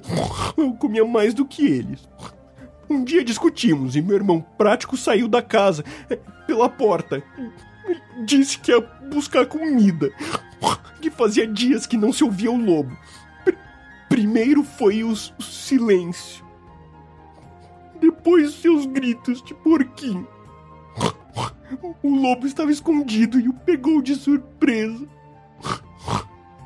Choramos muito naquela noite. O- Heitor dormiu abraçado comigo. No dia seguinte, ele reuniu as últimas forças e terminou o túnel. Então voltou pra me chamar. Pra gente ir embora, mas. Eu, eu tava muito fraco, eu. Eu estava muito cansado, eu sentia muita fome, eu não queria sair daqui. Aí ele se aproximou e me abraçou. E ele deixou você aqui. E ele tá chorando de soluçar ali. Mas ele explicou que existe um túnel. Tem um túnel então, menos mal. Ele tá chorando muito ali de soluçar. Por que, que você não vai com a gente? Não é possível que você não consiga sair dessa cama. Eu tô cansado e não tenho mais forças. É, você quer que eu te carregue? O que, que, que ele pede? Eu dou um, um chute na perna desse cara. Ai! O meu irmão. Ele estende os braços assim pra, pra dar um abraço no Thomas. Eu vou, eu vou me afastando. A última. Ele recolhe os braços e, e volta a chorar. E deita na caminha dele e continua chorando. Eu, eu, vou, eu levanto assim, olho pra ele e falo: Olha, eu vou te ser sincero, a gente, acabou, a gente entrou nessa floresta, quase morremos afogados porque alguém abraçou a gente. É, então. Quase é. viramos porco porque alguém foi simpático com a gente. Quase viramos comida de lobo porque a gente foi simpático com alguém. Agora você me deu um bom motivo pra ser simpático com você. Eu, eu não tenho. E continua chorando. Ai, ai, ai, ai. Lá fora vocês escutam um barulho muito forte contra a porta. O porquinho se assusta. Ai, meu Deus. Onde é que é a saída daqui? Onde é que é o túnel? Cadê o túnel do teu irmão? Ele estende os braços de novo. Irmão, ele terminou o túnel. Sem a minha ajuda. Certo. Se você me contar, eu, eu, eu mesmo carrego você pra fora daqui. Ele estende as mãos pra ti. Eu olho pra ele assim, ai, droga. Eu pego a faca. Thomas, qualquer coisa, pegue a Evelyn e fuja. Não, tudo bem. Eu vou pego ele no colo, abraço ele. O, o meu, meu irmão, aquele dia falou que o túnel levava para a Floresta dos Espinhos. eu não queria ir pra lá. Eu tinha muita fome. Por isso eu. Eu comi o meu irmão. E ele te morde. Eu, eu imaginei que fosse isso. 2d6. Mas ele tá fraquinho, gente. O, o atributo dele é 3. Vamos lá. É igual o meu, que legal. 1 e 5. Ele arrancou um pedaço da tua orelha fora com a mordida. Ah, desgraçado! Eu vou enfiar a faca nele. Um dado só porque tá com fome ainda. Eu vou comer porco hoje. 3. Ah! Tu acerta uma, ficada no bucho do porquinho, ele cai. Eu, eu enfio a faca nele e olho pra ele assim agora, eu vou te comer. Oi, acho que a gente não tem tempo pra isso. Eu pego a. a Evelyn. Ele olha bem assustado e ele mexe na alavanca, a porta se abre. O lobo enfia a cabeça pra dentro da, da casa e começa cada vez a, a jogar o corpo e você sente tudo balançar. Eu pego a- o, o porquinho e jogo pra ele. Jogo o porco em cima dele. O lobo morde o- pelo macacão do, do porquinho, coloca ele pra fora, depois enfia a cabeça de novo. Quando ele volta pra fora, eu fecho a alavanca. Vamos lá, ação física, dois dados. 2 e 2. Perfeito, tu, tu livrou de um problema por enquanto. O lobo puxou o porquinho e jogou pra fora. No que ele foi enfiar a cabeça de volta pra porta, tu bateu a porta na cara dele. Tu escuta um ganido do, do lobo lá fora. Come tocinho aí, seu pedaço de cocô. Ele tá batendo cada vez mais contra a porta, contra as paredes. Parece que ele tá fazendo isso com mais vontade do que ele tava antes. Passa a mão na orelha, machuca. Procura minha orelha, não encontra o porco desgraçado. É. eu- Agora, Guacha, eu quero procurar ver se encontra a entrada do túnel. É, e enquanto isso eu pego a Evelyn e coloco na costa assim, do jeito que, que dá, pra tirar ela daqui. Tá. Joseph, um dado só, porque tu estás com fome. 4. Procurar até o atributo ou mais, 4. Embaixo da cama do porquinho tem um túnel cavado. Eu vou, levanto a cama correndo, mando o Thomas descer com a Evelyn Beleza. e abaixo a cama depois. Thomas rola um dado. 5, meu atributo é 4. Ok, quando tu pega a Evelyn ali, ela acorda. Evelyn, tu ainda tá muito fraca, tu precisa de ajuda ainda, mas tu tá acordada. Tu não sabe o que aconteceu ali, tu tá dentro de uma casinha. Onde que a gente tá? Depois explica, anda logo, vamos. Lá fora, cada vez mais forte, batidas contra a porta. Três porquinhos do inferno, resumindo. O lobo tá aqui? Ainda não. e descendo. Ou tentando descer, não sei como é que tô. É, é um túnel que vocês têm que ir abaixado, Aham. se arrastando pelo barro, cada vez ma- mais sujo ali. É, é um lugar bem apertado que, que incomoda vocês cada vez mais. Ou um lugar que incomoda tanto que poderia até causar medo. Em alguns pontos parece que vocês não vão conseguir passar, mas vocês vão se esgueirando cada vez mais, porque sabe que lá atrás tem um lobo. E aí, conforme a gente vai avançando, eu, eles ouvem eu, eu gritando assim: próximo porco que eu encontrar, vou matar na hora. porco desgraçado. Eu vou empurrando o Thomas, tipo, vai mais rápido, vai mais rápido, o lobo- o lobo tá chegando. É, o lobo não passaria por ali nem que ele quisesse. Ele pode dar a volta, sei lá o que tá acontecendo. Eu já nem sei mais nada. Até que a luz e um ar mais respirável alcança o primeiro da fila, que é o Joseph, né? É, o Joseph tá na frente. O Joseph sai, a- ajuda a Evelyn e o Thomas a, a tá saindo dali, né? Vocês chegam diante de uma bifurcação. Ai não. Um caminho é um caminho, um campo aberto, e lá embaixo, assim, vocês vê a fumaça da cidade de vocês. O outro caminho, ele é, é- é um caminho estreito com paredes de espinho. Aqui parece aquela tal floresta que o porco maldito falou. Só que ele leva pra casa. Se é que leva, né? Você sabe se é a casa realmente. É a direção da nossa cidade, eu acho. E se não for a nossa cidade? E se for mais uma ilusão dessa floresta maldita? Ai, eu já nem sei mais de nada. Mas olha, vou ser sincero pra vocês. O próximo porco que eu encontrar fingindo que é amigo, eu vou meter essa faca na cabeça na hora. Eu tô com você. Já nem sei mais de mais nada. Espero que você não me confunda com um porco, mesmo com meus olhos. Eu olho pra ele assim, transforma mais um pouquinho pra você ver. Vai. Calma, calma. A gente tem que se manter junto, ok? Ok? E ela tá respirando mais profundo. Ok, pra onde a gente vai? Como é que você... E Evelyn, como é que você tá? Eu me lembro que ela se machucou toda, né? Como é que você tá? Como é que você acha que eu tô? Eu mostro minha barriga. Uma voz acima da cabeça de vocês. Olá, criança! Ai, não. Ai, não. Eu aponto a faca. Eu com a faca na mão, eu olho pra cima. O que foi? Em cima dos espinhos que estão lá, do- daqueles galhos de espinho, tem um corvo e ele fala com vocês. Que longe chegaram! Pois saibam, Krá, que seu destino ele se divide aqui. No caminho mais fácil está a vida de vocês de volta. Aquela em que vocês trabalham, trabalham, choram e passam fome, Krá. Talvez seguindo por ele, vocês possam se tornar adultos felizes, Krá. Que vão se casar e ter filhos que um dia, um dia serão devorados pela floresta. Isso se a fome e as doenças não chegarem antes, crá! ou podem tomar o caminho difícil, pois por este caminho de espinhos existe uma princesa adormecida, uma princesa rica e bela, que pode tornar vocês ricos também, se conseguirem acordá-la, ou podem ignorá-la e pegar seu tesouro. Afinal, ela está dormindo, não é mesmo? Crá, Eu cruzo os braços assim. Ela é totalmente humana ou é pouco porco também? Eu juro que isso passou pela minha cabeça também. A princesa de um tempo antes da chegada deles. Como é que a gente não sabe se tá mentindo? Pois tem como eu saber. Eu sou apenas um corvo. Crá, crá, crá. E por que você tá falando? A floresta é encantada. E eu poderia contar uma longa história sobre como minha mãe me amaldiçoou.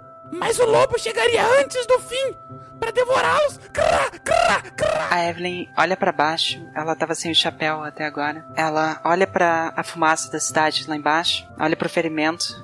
Ah, se eu morrer, pelo menos eu vai ter uma história legal, que eu vou virar uma lenda também. Ela coloca o chapéu de novo. Vamos pros espinhos? É, é o jeito, né? Vamos. Quer ajuda pra andar? Por favor. Eu coloco uma mão nos braços dela em volta do meu, pesco no meu, no meu pescocinho e vou ajudando ela caminhando. Eu vou caminhando um pouco na frente, como eu acho que eu sou a pessoa que tá um pouco melhor ali, vou em direção ao caminho de espinhos. Não, não tenho o que fazer sendo meio porco. É, Enquanto a gente tá andando, eu vou explicando. Então, eu, é, eu consegui machucar o, lobozo- o lobo, lobisomem, sei lá, aquele bicho gigante. Ele, ele soltou você, o Thomas segurou, levou você até uma casa. Naquela casa tinha uma porcaria de um porco, que eu imbecil. Mais um porco? Mais um porco. Eu, imbecil, achei que o porco não. e era bonzinho, né? Só que na verdade o porco tinha comido o próprio irmão que fez aquele túnel. E tentou me morder. E, Oi? e, é, e tentou É. me comer também. Aí eu aponto pra minha, orelha, minha falta na minha orelha. Espera, como é que o porco. Quem construiu a casa? Os porcos construíram a casa pra fugir do lobisomem, do, do lobo. Como é que eles conseguem construir uma casa? Como é que eles seguram o martelo? Ah, minha É, filha. eu aí- acho que eles martelam com o próprio casco. Eu, eu, eu prefiro acreditar nisso. Eu acho que a gente vai trocando essas histórias enquanto anda. Enquanto vocês andam, as paredes em volta de vocês, que são cheias de de espinhos, são é, cipós de espinhos que vão se entrelaçando, eles estão bem ressecados ou estavam. Eles balançam como se alguma coisa tivesse batido contra eles. Vocês instintivamente olham pra trás, veem que o lobo tá tentando passar, mas ele não consegue. E cada vez que ele força o corpo, os espinhos cravam cada vez mais nele. Os cipós de espinhos que antes estavam ressecados, ao provarem do sangue do lobo, eles vão ficando verdes e formam flores vermelhas muito bonitas. E aquela parede de espinhos começa a tomar vida. E o lobo então se assusta e recua um pouquinho. E daí vocês lembram que o porco falou: o lobo não passaria pelo caminho de espinhos. E sentem um arrepio na, na coluna quando pensam que se vocês tivessem optado ir pra casa, era um campo aberto. Talvez vocês não teriam a mesma sorte. Nossa. Caraca. Evelyn engole em seco, mas não fala nada. Vocês continuam seguindo por aquele caminho. O caminho termina num castelo. Um castelo muito bonito. Os espinhos cercam ele por fora. A, a porta desse castelo ela tá aberta. Vocês veem que, que lá dentro tem tapetes vermelhos, bastante quadros, candelabros. E lá pra dentro vocês notam uma movimentação. Parece que tem alguém lá. Mas assim, tudo novo, tudo limpo, tudo arrumado? Isso, tudo lindo e arrumado. Dali onde a gente tá, tipo, a gente vê alguma daquelas moedas que o pessoal da vila meio Não. que trazia como recompensa? Não, né? Não. E da onde tá vindo barulho de pessoa? Tem alguém se movimentando lá no fim, assim, vocês vão seguindo por esse corredor do castelo, vocês vê que alguma coisa lá no fim tá acontecendo. Vamos devagarinho, gente. Que nem na tenda. É. É, tem. Geralmente castelo tem aquelas armaduras montadas. Aqui tem? Não. Ó, ok. Vocês vão chegando cada vez mais próximo desse salão. É que não, não tem um conceito de corredor. Uma sala vai levando a outra, mas as salas com é, pinturas e tal, até que vocês notam que a sala que vocês estão indo, que seria a última sala, ela tem uma grande caixa de vidro, uma mulher dormindo lá dentro e uma pequena menina, uma fadinha, voando de um lado pro outro. Ela tem uns 20 centímetros. Formato de porco? É uma boa pergunta. Não- dessa distância não dá pra ver. Eu já grito pra ela. Quem que é você? Diga seu nome agora. Ela olha pra vocês. Finalmente, finalmente. Se aproximem. Não vem com esse papo não, que a gente já te esmaga agora. Não, é. Vem você pra cá. A princesa está aqui. Vocês precisam chegar até ela. Vocês livram ela da maldição. Eu me livro da minha maldição. E felizes para sempre. Que maldição. Ela está dormindo. E a sua maldição? E a sua? Tecnicamente, eu joguei essa maldição nela. E agora estou condenada a ficar do lado dela até ela se libertar e ter seu final feliz. Tá bom, então vamos fazer um, vamos fa- fazer um bem bolado aqui. Como é que a gente faz pra te ajudar? Olha só, se eu oferecer comida, vocês não vão comer por não acreditarem em mim. Então ela só estrala os dedos, todos os ferimentos de vocês e a fome foi embora. Começa a ficar um pouco mais convincente. Eu sou uma fada madrinha. Eu me aproximo e falo, agora e antes, o que, que você era? Sempre fui fada. Hum. Tá, e por que, que você botou a maldição nela? O pai dela teve uma menina e chamou sete fadas madrinhas para cada uma lhe presentear com um dom. Eu sou a oitava fada, a que não foi convidada. A fadinha de 20 centímetros tem 60 centímetros agora. Ela cresceu na frente de vocês enquanto falava isso. Aham. Ela tem formato de porco? É uma boa pergunta. Não, é uma senhorinha. Tá, e você vai estar livre caso a gente salve a princesa, é isso? Eu espero que sim. E por que, que seria bom você estar livre por aí? Ela olha pro Thomas. Talvez eu também pudesse brincar no parque, me divertir, poder me afastar dessa garota dormindo depois de tantos anos. Ela tem a altura de vocês agora, tá? Cada vez que ela vai falando, ela vai crescendo. Ela até pousa no chão porque tá difícil as asinhas dela manterem ela voando. Tá, tá, tá, tá, mas. é, e aquelas outras criaturas que a gente encontrou no meio do caminho? É, você tem alguma coisa a ver com elas? Todos somos independentes. Ninguém manda em mim, eu faço o que eu quiser. Ela é um pouco mais alta que vocês agora. Famoso freelancer. Ok. Tá, tá bom, calma. Tá lá uma, uma linda mulher com vestido de princesa dormindo. E você promete que a gente pode voltar pra casa caso com o que a gente quiser. Se ela acordar, esse castelo é de vocês. O tesouro é de vocês. O que vocês quiserem. Esse reino, o mundo. E o que precisa pra ela acordar? Um beijo de amor. De um príncipe. Nenhum de nós é exatamente príncipe. Eu tô mais pra sapo, inclusive, quer dizer, porco. É. Ela franze bem a testa, ela tem uns 2 metros e 10 agora. Ela tá bem irritada. Alguém beija ela, por favor. Tá bom, tá bom, eu me aproximo. Tu vai dar um beijo nela? Eu olho assim pra vocês e, bom, pelo menos digo que eu morri feliz. Dê um beijo nela. Tu dá o beijo, te afasta, nada acontece. Não, imaginei. A, a, a fada tá com uns quase 3 metros, ela te olha bem irritada. Você é a porcaria de um plebeu. Como chegou tão longe? Como tem a audácia de tocar numa princesa? Enfrentei muito mais coisa que muito nobre por aí. Eu enfrentei lobo gigante, enfrentei sereia, enfrentei a porcaria de uma mulher que me transformar em bacon. Me fala um nobre que tenha feito tudo isso. Ela agora tem 5 metros de altura, ela tá meio curvada pra ficar dentro daquela sala. Eu olho pra eles, algum de vocês aí tem ascendência nobre, por acaso? É, não que eu saiba, pelo menos. Ela com a mão joga o lugar onde tava a pela adormecida, o caixão de vidro que ela tava dentro se quebra. Vocês veem que, que ela cai numa posição meio estranha, machucada, e a fada madrinha vai pra cima de vocês. Lá atrás vocês veem que aquela parede de espinhos fechou. Tem uma outra porta nessa sala que é atrás da, da fada. Meu Deus, meu Deus, meu Deus, meu Deus. A, a princesa, onde é que ela tava e onde é que ela tá agora? Ela tá caída no chão numa posição bem esquisita. Tu acha que não tem muito o que fazer. Caramba. Esse aí já foi. Tem uma porta atrás da fada madrinha, É, é não tem, a, tem só o arco da porta, não, não há porta. Aponto pra vocês assim, Thomas e Evelyn. Eu vou tentar. Ela tá com raiva de mim, não de vocês. Eu vou tentar distrair elas. Eu olho assim, digo aos meus irmãos e meu pai que pelo menos eu salvei vocês. É, eu vou- vamos tentar, né? Eu olho assim pra ela, aqui, aqui, vem me pegar aqui, ó. Aqui, ó. Eu, você tá irritada comigo, vem cá. A ação do Joseph é chamar a atenção dela. É. Evelyn e Thomas vão passar por ela e passar por aquela porta, né? Isso. Tá. É isso, Evelyn? Não, eu vou atacar ela quando ela estiver de costa, distraída. Ok. Joseph, tu quer distrair ela, dois dados pra chamar a atenção dela. 5 e 2. 5 e 2. Tem um acerto. Ela olha pra ti. O que, que tu fala pra ela? Ô, aqui, ó. Eu sou plebeu aqui, ó. O plebeu, vem cá, vem cá, vem me pegar. Ela vai te pegar, mas antes dela te bater, Evelyn, a tua ação é atacar ela de costas, né? Uhum, quero tentar atacar as pernas dela, já que ela tá meio curvada. 2d6. Tirei 3 e 4. Tá. Tu tinha alguma. algum um pau, alguma coisa? Não, né? Tu perdeu tudo isso. Eu tinha uma faca que eu peguei lá do. Da onde? Ah, tá. Na tua. É do parque. Tu crava essa faca do- na perna da, da fada gigante, que agora já não tem mais uma aparência tão humana, ela parece muito mais um monstro. Muito sangue sai, um sangue escuro, negro. Ela fica com muita raiva, ela grita de dor. Ela tá cada vez mais curvada, o corpo dela passa do- dos 8 metros. Ela mal consegue ficar dentro daquela sala e ela bate no Joseph. Ela com o, o punho fechado, ela bate contra a cabeça do Joseph e ele cai desacordado. Thomas, rola dois dados. 4 e 6. Ah, é um teste de visão, rola mais um dado. Big Zai, O olho de porco te ajudando. 2. É, não te ajudou. Só o 4 e o 6 já foram excelentes. A criatura tá grande demais pra passar pela porta já. Tu acha que se todos saírem lá de dentro, o bicho não consegue perseguir vocês, porque ele tá grande demais pra passar por aquele batente da porta, mesmo a porta sendo grande. Lá dentro tu vê que a Evelyn cravou a faca na, na perna do bicho, o bicho tá lá gritando de dor, mas o bicho com um movimento só desmaiou o Joseph. O que, que tu vai fazer? Eu tenho como correr e pegar o, o Joseph? Tipo, ele desacordado? Pode tentar, pode tentar. Dois dados. Tá, eu vou tentar fazer isso. Enquanto eu vou correr na direção do Joseph, eu falo: Evelyn, corra pra porta. E. Vamos ver se eu consigo. 2 e 1. Um. Teste de força. Tu pega o Joseph, começa a correr em direção à porta. Evelyn vai fazer o quê? Agora que eu vi que eles estão correndo em direção à porta, eu meio que vou junto deles pra ajudar a levar. Ok. A fada madrinha ainda tem um último ataque.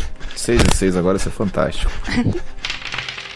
6 e 4. O soco dela acerta as costas do Thomas. Ele quase perde o equilíbrio e cai, mas isso acaba sendo um empurrãozinho. E ele dá aqueles passinhos antes da queda, sabe? Tipo, jogador de futebol quando vai cair na área. E ele consegue cair com um amigo dele fora da sala. A criatura corre para tentar passar pela porta e ela não consegue. Ela não conseguindo, ela tá cada vez maior. Cada vez maior, como se a raiva dela fizesse ela crescer. Talvez chegue um ponto que ela esteja grande o suficiente e todo o teto desabe. Mas eu não sei se vocês vão ficar ali para descobrir isso. Vem atrás agora, vem! Aí eu, eu saio correndo. eu venho. Vocês dois saem correndo, passam por algumas portas. É, tem como, passando por alguma coisa, tem como pegar com a outra mão, tipo, alguma coisa de recordação, sei lá, tipo, uma moeda, um candelabro, não sei, alguma coisa tipo que brilhe muito, assim, que me lembre ouro. Tu consegue pegar um candelabro prateado, que talvez valha alguma coisa. Vocês estão correndo, correndo, saem daquele castelo, e atrás do castelo tem uma clareira, e no meio dessa clareira, uma pilha de moedas de ouro, ovos de ouro, assim, coisas que fazem tu largar o teu candelabro, porque simplesmente é muito tesouro. Até que enfim. Até que enfim, nada, nada de porco? Nada de porco aqui perto? Nada. Ai meu Deus, se for outra ilusão, sei lá, eu, eu, eu arrebesso meu candelabro. Some o negócio. A prioridade de vocês é tentar descobrir se o ouro é uma ilusão ou acordar o Joseph. Vem cá, eu tô caído ainda, Guacha. É, então, o Joseph tá caído. É isso que eu quero saber se teus amigos vão querer te levantar ou não. Vou dar uma ideia, vou dar uma ideia. Enche os meus bolsos de moeda e me carrega. Vira uma mochila. Aí, ó. Faz ele engolir as moedas. Não, mentira. Vamos lá. É, a gente ouve a, a fada madrinha crescendo, o castelo rachando, alguma coisa assim, tipo. Um silêncio. Quando você chega ali, é um, é um silêncio. O, o céu lá em cima tem, tem algumas nuvens bem branquinhas. Vocês escutam pássaros. Parece ser um, um pequeno paraíso ali, onde na, nenhum mal tá, chegou. Eu pego, coloco as coisas nos meus bolsos ali, entendeu? Encho os bolsos ali meio ensanguentados do Joseph, entendeu? Enquanto o outro tá se deitando e rolando no capitalismo, eu vou ajudar meu amigo. Tá, tu, tu rola um dado só, já que ninguém tá te ajudando, e tu tem que tirar cinco ou seis. Cinco, meu atributo. tu consegue acordar o, o, Joseph ali. O Joseph acorda num paraíso, assim, tipo, a Evelyn acorda dele, tu vê aquela pilha de ouro ali. Dinheiro! Já pulo, já pulo correndo. Rolem um dado cada um, dois dados o Thomas, porque é pra, pra ver uma coisa. Eu vou chamando, vocês falam. Evelyn. Eu tirei três. Tu não notou, tu só vê o ouro lá. Tu vai pegar o ouro também? Eu vou pegar um ovo. Ótimo. Um ovo, vocês viram que fez uma diferença gigantesca para uma família, já é bastante coisa. Thomas, são dois dados. Quanto é que tu tirou? 2 e 5. 5 é um acerto, tu conseguiu notar. Uma informação, eu vou te dar ela daqui a pouco. Beleza. Joseph, quanto é que tu tirou? 5. 5 tu também. Os dois notaram. Tem alguém esmagado embaixo desse ouro todo. Putz. É como se fosse uma mochila gigantesca, e gigantesca mesmo para caber todo esse ouro. E a pessoa que tava embaixo, ela foi esmagada pelo peso da própria mochila, pela posição dela, e a mochila se rasgou, e daí escorreu o ouro, assim, ficou aquele montinho ali.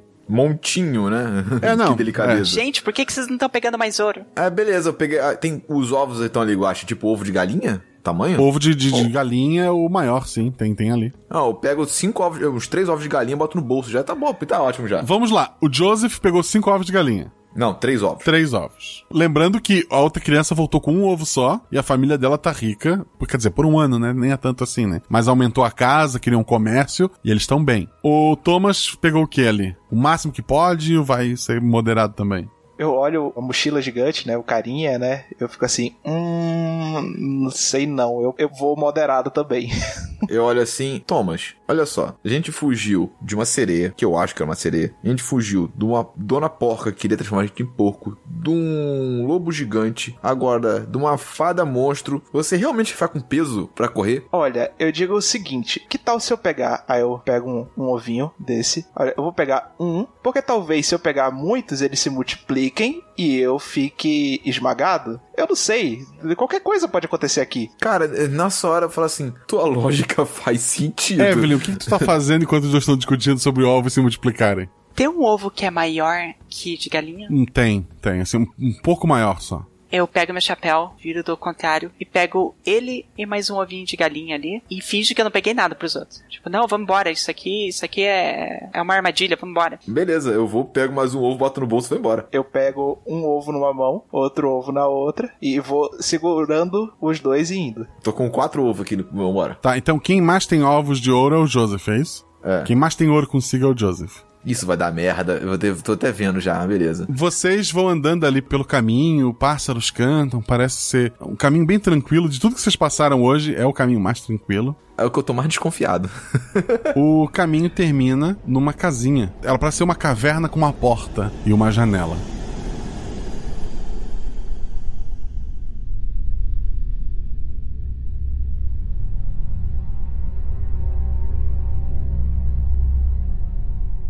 Do lado de fora da porta, vocês notam três criaturas muito grandes. São ursos. Um com 10 metros, um com 8 metros. E esse com 8 metros segura um menor, que tem uns 3 metros, provavelmente. Os três ursos estão bem machucados, assim. Eles, estão bem. É, tem muitos ferimentos neles. O urso maior simplesmente aponta para a porta e olha vocês nos olhos. Vocês sem nome? Eles não parecem não falar. Todas as criaturas falam, essas não vão falar. É, essas vão atacar a gente. Te encontrou um corvo falando, mas o urso não fala. Eles parecem bem derrotados, assim. Eles parecem muito feridos, cansados. E mas ele aponta para entrar na casa. É o único caminho que a gente tem. Vocês podem seguir a esmo pela floresta, né? É o único caminho mais certeiro. Ô, acho te perguntar um negócio. Eu consigo ver marca de lobo neles ali? Do lobo? Marca de lobo? É, tipo patada, alguma coisa assim. Alguma garra de lobo nem mordida, uma coisa assim? No urso? É. Não. É que tipo de ferimento que é? Cortante. Uma espada ou um machado? Eu vou me aproximando com cautela e pergunto: é, Quem fez isso com vocês? E ele aponta para casa. Você sabe como é que essa floresta funciona a essa altura. A gente precisa continuar. É, se a gente virar o caminho, pode ser que algo pior aconteça. O lobo tá rodando por aí ainda. É, eu já. O que eu vou fazer? Vou tacar ovo na cabeça do lobo? Um menino conseguiu sair com um ovo de ouro da última vez. A gente consegue também. Acreditem em vocês mesmos. E eu vou indo pra porta. Bom. Eu também vou, né? Fazer o quê, né? Tu abre a porta, Evelyn? Cautelosamente?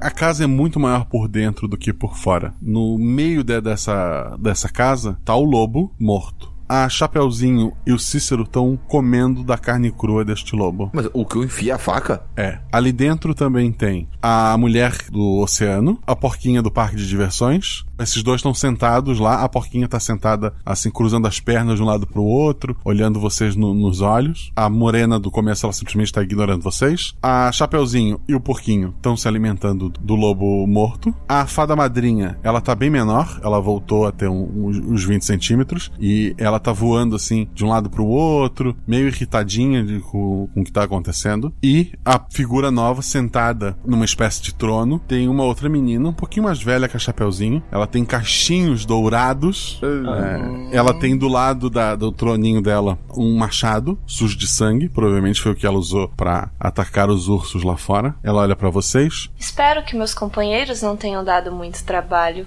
Não. Imagina, eu mostro machucado. Tá tranquilo, é. Tô com a visão bem melhor. Sempre trabalhamos em sete. Mas, como viram, um de meus irmãos morreu. Ele andava muito chato. Só se preocupava com sua mochila de ouro. Nem queria se divertir com a gente. Então, eu lhe dei uma moeda e essa moeda foi o peso que faltava para esmagá-lo. Sei que vocês pegaram alguma coisa dele, mas eu esperava que vocês pegassem mais. Vocês já vão pra casa?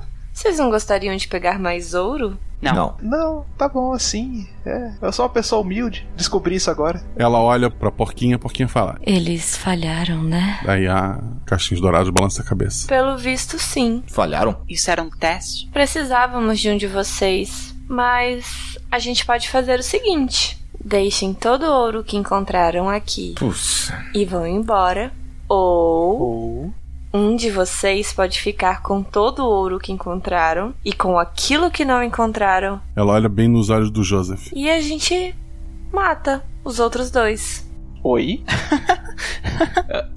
Toda a riqueza que você viu, riqueza que seu mundo sequer sonhou existir, pode ser tudo seu. Pra que sofrerem os três? Se um de vocês pode ser rei, ou rainha. Eu olho para ela assim, tiro os ovos do, do, bolso assim, né? Os quatro ovos assim, dourados, olho para eles, olho para ela, olho para eles de novo, olho para meus amigos. Joseph, não faz não. isso. E jogo os ovos no chão e falo: "Quando meus irmãos vieram aqui quando eram mais novos, eles disseram que ajudaram os todos os outros garotos que estavam sozinhos aqui a passar pelas provas. Eu vou fazer a mesma coisa. Eu não preciso do ouro." Ela olha pro Thomas. Bom, se esse é o preço pelo ouro, não, não é um preço que eu tô disposto a pagar não. Eu tiro os, os dois ovinhos que eu tava carregando. Eu falo isso com, com uma lágrima saindo do canto do olho, sabe? uma porta lateral se abre, vocês vêm ao longe até a casa de vocês, mas a Caixinhos ainda pergunta. Menina Evelyn? Sim. Ela olha pro ouro que tá dentro do chapéu ainda. Chapéu de aventureiro. Tá, mas o que que acontece se eu ficar com ouro? Eu fico aqui? Eu me afastei um pouco dos outros. A porta que tinha aberto pro caminho de vocês, ela bate rapidamente. Eu falei assim, olha só, eu, eu tipo, quase morri pra matar essa merda desse lobo ali pra te salvar. Cale-se. Evelyn, minha querida. Você vai ter toda a riqueza, comida e diversão que você quiser. Tudo seu. Todo ouro. A própria Ari... Ariel? Você escolheu o nome de Ariel, né? O tesouro da Ariel ela vai te devolver. Ela pode te dar o que você quiser. Todos nós podemos. Eu olho para suas. É que eu, eu tenho seis irmãos. Vocês não sabem o que é passar o inverno. Você não vai voltar para eu... eles. Seus irmãos seremos nós. Você vai ficar aqui, presa. Eu nunca achei que aventuras fossem tão difíceis. Ela olha para caixinhos dourados. Ela pega o ouro de dentro do chapéu, mas ela olha pro chapéu e vê a pena que o pai dela colocou do lado do chapéu. Que ele, quando ele viu o chapéu, ele colocou, pegou uma pena de galinha e colocou ali. Disse que um chapéu de aventureiro tinha que ter uma pena de galinha. E dela despejou o ouro no chão. Não, eu tenho que voltar para casa. A porta volta a se abrir, a Caixinhos fala para os irmãos. É, talvez ano que vem a gente consiga. Mas que tal um último joguinho? No ano passado, uma das crianças levou um ovo. Vocês querem essa oportunidade? Você vai querer algo em troca? Não. Quero apenas lançar uma adivinhação. Queremos ser sete, mas somos seis. Essas formas que vocês veem são mentiras, pois é de mentiras que vivemos. Se um de vocês souber o nome real de um de nós seis, ou sete, podem levar um ovo de ouro. Se errarem, bom, se errarem eu vou comer alguns de seus dedos. Mas a gente pode levar o ouro. Não. É porque o garoto que fugiu voltou sem dois dedos e voltou com ouro. Como ele fez isso? O lobo comeu aqueles dedos. Ou o porco. Ah, não me importo. Ah, que legal. Vai dificultar a vida não terem dedos, mas podem ganhar um ovo. Vocês têm ideia de quem nós somos? Ah, adivinhações, adivinhações, eu sempre fui horrível com isso. Se eu errar, eu perco dois dedos. Eu vou querer todos os dedos de uma mão. Haha, passo, obrigado. Não, não, não, tô tranquilo, eu vou voltando assim pra porta. Ok, todos os dedos de uma mão por adivinhação, é isso? O nome de um de nós seis ou sete. Ah. Ok, eu, eu faço. Aponte para um de nós e diga o nome. Ok. É. Ariel, seu nome é Luxúria? Ela sorri, a porquinha do, do parque diz: Luxúria? Sou eu. Droga. Ah, mas foi um bom palpite. Ela quebra um ovo no meio e te entrega a metade. Ah, ela tava suando. Vocês vão sair dali? Claro, agora. Sim.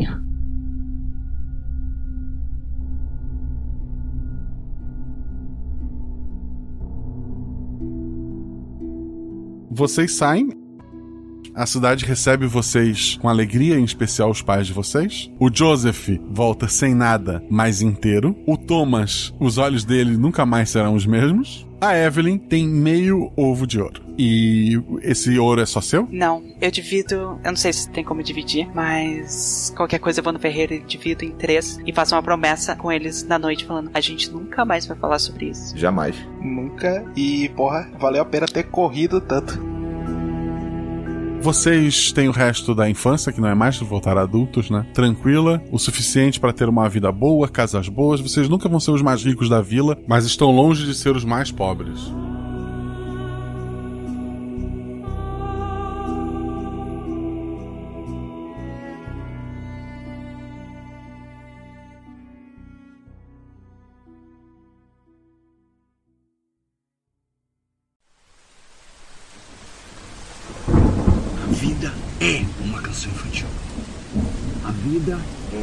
É canção infantil. A vida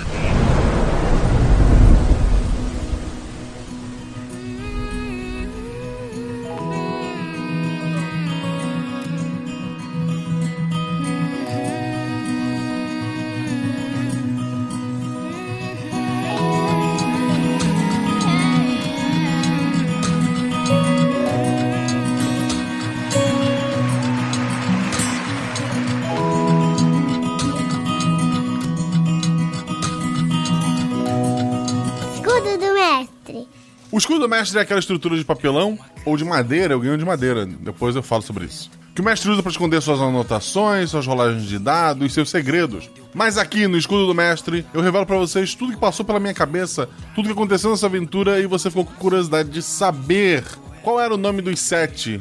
Você chegou a essa conclusão? Acho que com a dica que a menina Evelyn trouxe para vocês, ficou fácil, né? Mas vou falar disso aqui também. A ideia principal dessa aventura me surgiu quando eu estava jogando Magic The Gathering, o jogo de, de cartas, né? Eu não jogo jogo físico, eu estava jogando o jogo Magic Arena, o jogo online. E a última coleção que saiu, da data de publicação deste episódio, foi uma coleção chamada Trono de Eldraine. Que basicamente são várias cartas com temáticas de histórias infantis e todas ficaram meio macabras, sabe?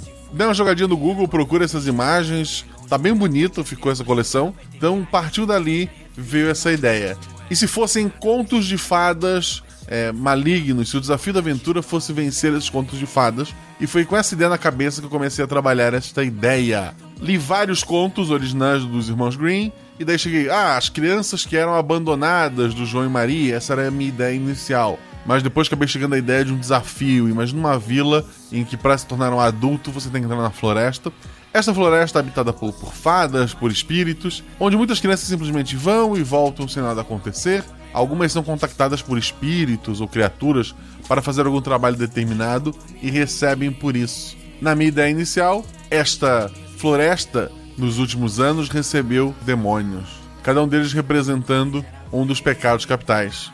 Para fazer seus testes e assustar as crianças, eles assumiram formas de histórias infantis, histórias já conhecidas. Nenhum deles era o que realmente apareceu para as crianças.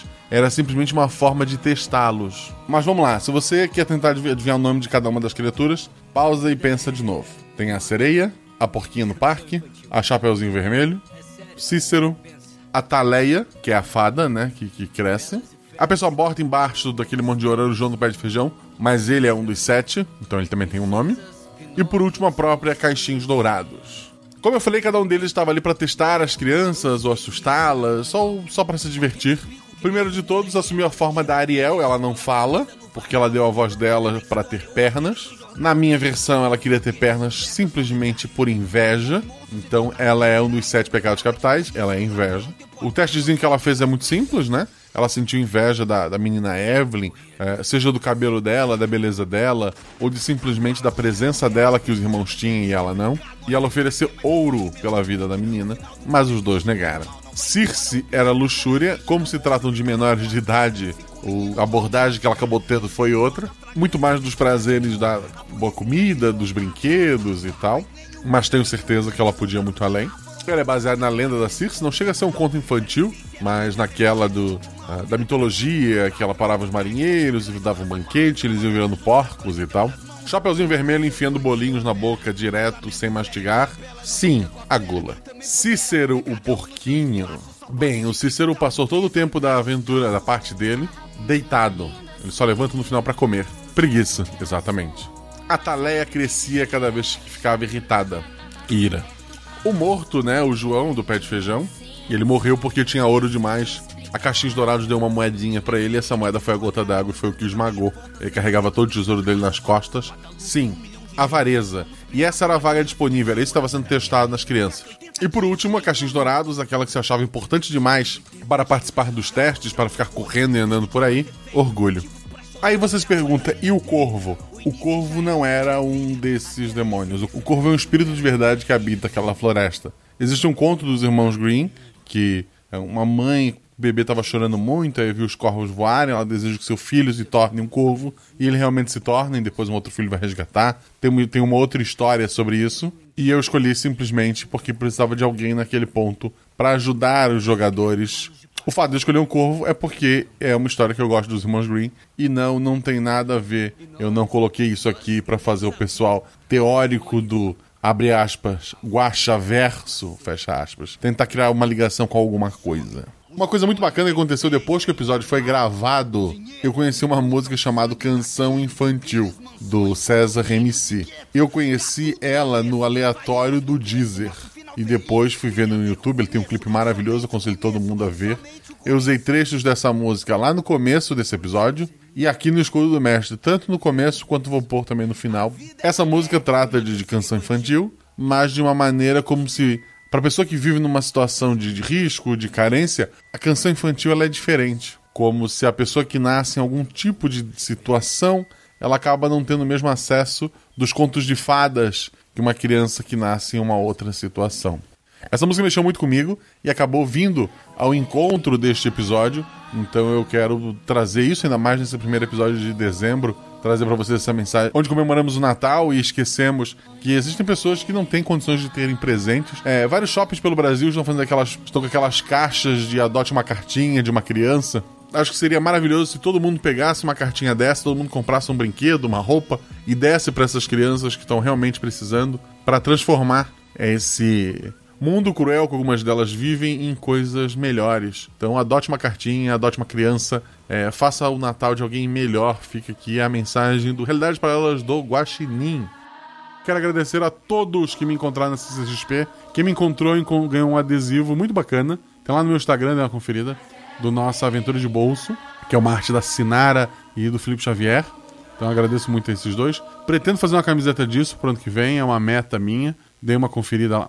Mas foi muito bom encontrar todos os ouvintes, o pessoal que joga as aventuras, meus amigos. Foram dias maravilhosos, então quero agradecer muito a todos vocês que me encontraram em São Paulo. Ano que vem eu tô de volta. Fique ligado nas redes sociais para que você saiba a próxima vez que eu estarei na sua cidade, talvez. Então não esqueça de me seguir, arroba Marcelo Guaxinim, tanto no Twitter quanto no Instagram, e arroba RPGuacha no Twitter. Por sinal, pessoal, esse ano teve Cavaleiros do Bicho volume 1, Cavaleiros do Bicho volume 2. Só vai ter volume 3 se o Twitter do RP Guacha chegar a 3 mil seguidores esse ano. Tá acabando o ano, falta menos de 200 pessoas. Olha, eu, eu, sei quantas pessoas ouviram aquele episódio, tá muito longe do número, então se você quer uma parte 3, vai lá me seguir no Twitter.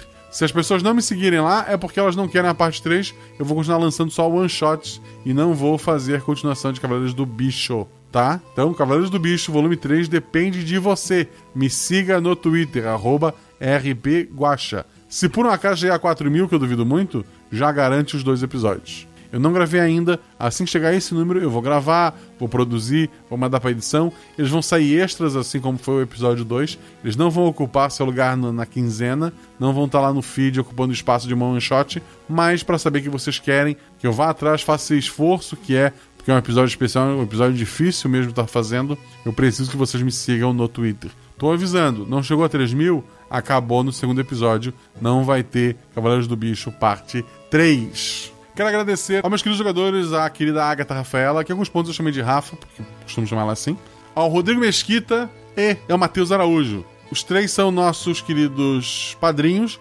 eles mestram lá no grupo do Discord, eles ajudam a criar uma comunidade bacana do RP Guacha, da taberna do RP Guacha. Então, essas pessoas foram escolhidas para jogar. Se você assinar se tornar padrinho, significa que você vai jogar também? Não. Já falei isso um milhão de vezes. Eles estão jogando aqui porque são pessoas maravilhosas e foram chamadas para estar jogando. Outros padrinhos vão aparecer por aqui também no ano que vem, mas são situações pontuais. Pode ser que aconteça de você ser padrinho um dia jogar? Pode. É obrigado? Não. Você pode também ser padrinho por 20 anos e nunca ser chamado para uma aventura. Me desculpa, gente. Os fatores são milhares, como qualidade do áudio, como fazer parte da comunidade, ou dar sorte de estar na hora, no local, quando eu precisar de alguém. Então, seja nosso padrinho para apoiar esse projeto, não para gravar, porque muito provavelmente você não vai gravar. Pela quantidade de padrinhos que eu tenho, eu posso ter certeza, a maioria lá não vai gravar. Mas esses três são padrinhos, tenho muito a agradecer a eles, não só pelo apoio financeiro que eles dão para pagar o editor, para manter esse projeto, mas por fazer parte do nosso grupo do Discord, por fazer parte dessa comunidade. Falando em pagar o editor, esse episódio foi editado pelo Henrique Farofinha, lá da Telas Produções e Edição de Podcast. Para estar tá precisando de edição, procura o Atelas. É, o Farofinha está crescendo, já contratou mais um editor, então ajuda essa empresa dele a crescer, porque esse rapaz merece muito. Então vai lá, conheça o Atelas Produções. Esse episódio também foi revisado pela Deb Cabral, maravilhosa, além de gravar vozes, de ser madrinha também. Ela escuta os episódios, dá seus pitacos, me ajuda. Então quero agradecer muito a Deb pela revisão deste episódio. Ela é uma peça fundamental para o RP Guacha existir hoje. Muito obrigado. Nesse fim de semana que eu estive em São Paulo, eu visitei o meu amigo Carlos, lá do meurpg.com eu mestrei uma aventura para ele e pro grupo dele, com a presença ilustre da Jujuba, uma aventura de D&D quinta edição, uma aventura que caso exista um Guaxaverso é canônica, inclusive ela tem uma referência ao episódio de hoje, mas você só vai descobrir isso no ano que vem quando ele ser editado no YouTube bonitinho. Eu vou tentar postar o teaser que ele fez ou lá no Twitter ou no Instagram, mas fica de olho ano que vem vai ser essa aventura. E ele me deu um escudo do mestre que eu vou postar essa semana ou semana que vem. Eu ainda tô de férias, tô me recuperando. Da, das, tô tirando férias das minhas outras férias. Mas eu vou postar é lindo, um escudo de madeira em forma de castelo, com as duas torres.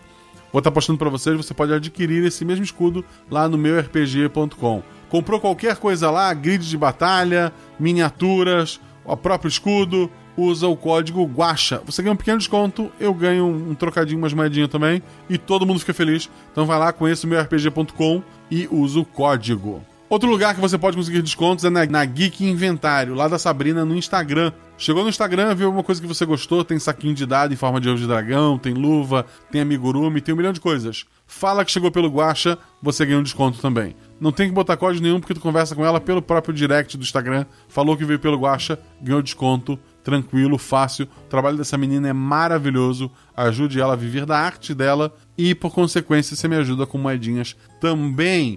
Então vai lá, conheça o site da Sabrina, o Geek Inventário e diga que chegou por mim. Por último, mas não menos importante, meu amigo Dresler, lá do QuestCast, é dono do site Caverna do DM. Um site que faz miniaturas. Ele tem uma impressora 3D, ele imprime em casa. Você pode comprar ela tanto na resina mesmo, como encomendar alguma coisa é, mais trabalhado, pintado e tal. Vai lá dar uma conferida. Entra pelo meu link Nesse não tem que usar código, não tem que falar com ninguém. Você vai no meu post, lá no Portal Deviante, clicou em Caverna DM, você vai pelo meu link de afiliado, só de clicar ali tu já tá me ajudando. Que o Dressler vai ver que tu chegou lá por mim. Chegou lá, escolhe o que tu quiser, põe no carrinho, paga que tu já ganha desconto. Tá lá no post, clicou, chegou lá, encomenda o que tu quiser.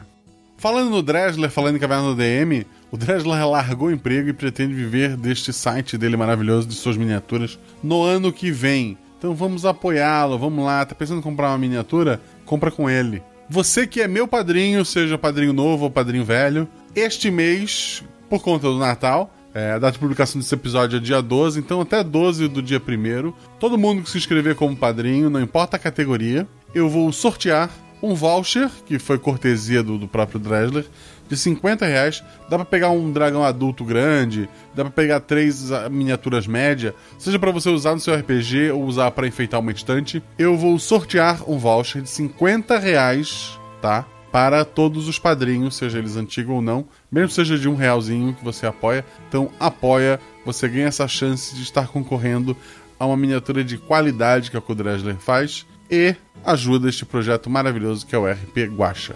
Já clica no link, já viu que você vai pe pegar quando você for sorteado. Só ser nosso padrinho. Agradeço muito o Dresler por esta oportunidade. Falando em padrinhos, você pode ser nosso padrinho tanto pelo PicPay quanto pelo Padrim. Se você não tem o PicPay, é um aplicativo maravilhoso, você vai fazer um monte de pagamento. Quando eu tava em São Paulo, a gente foi na Gibi, eu, Jujuba, Fencas, Nanaka, Pena, um monte de ouvintes. Eu paguei com o PicPay, ganhei um cashbackzinho, ganhei um dinheirinho de volta ainda do, do que eu comi lá. Então, PicPay para pagar o editor, eu uso, para pagar a Jujuba.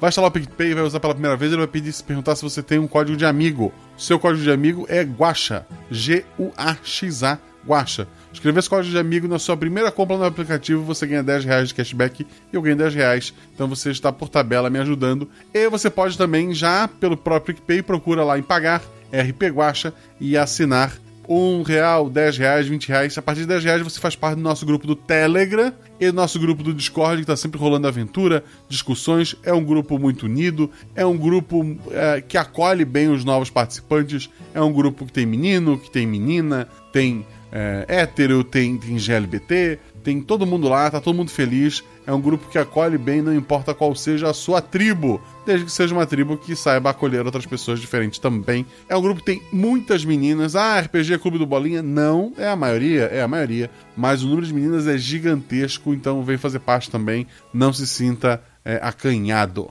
Antes de falar o nome dos padrinhos, quero fazer uma correção. No episódio passado, eu juntei o nome do Ricardo Nespoli com o Robson Trindade e soltei um nome só. Mas são duas pessoas diferentes. Quero agradecer muito, então, ao Ricardo Nespoli e ao Robson Trindade por serem meus padrinhos.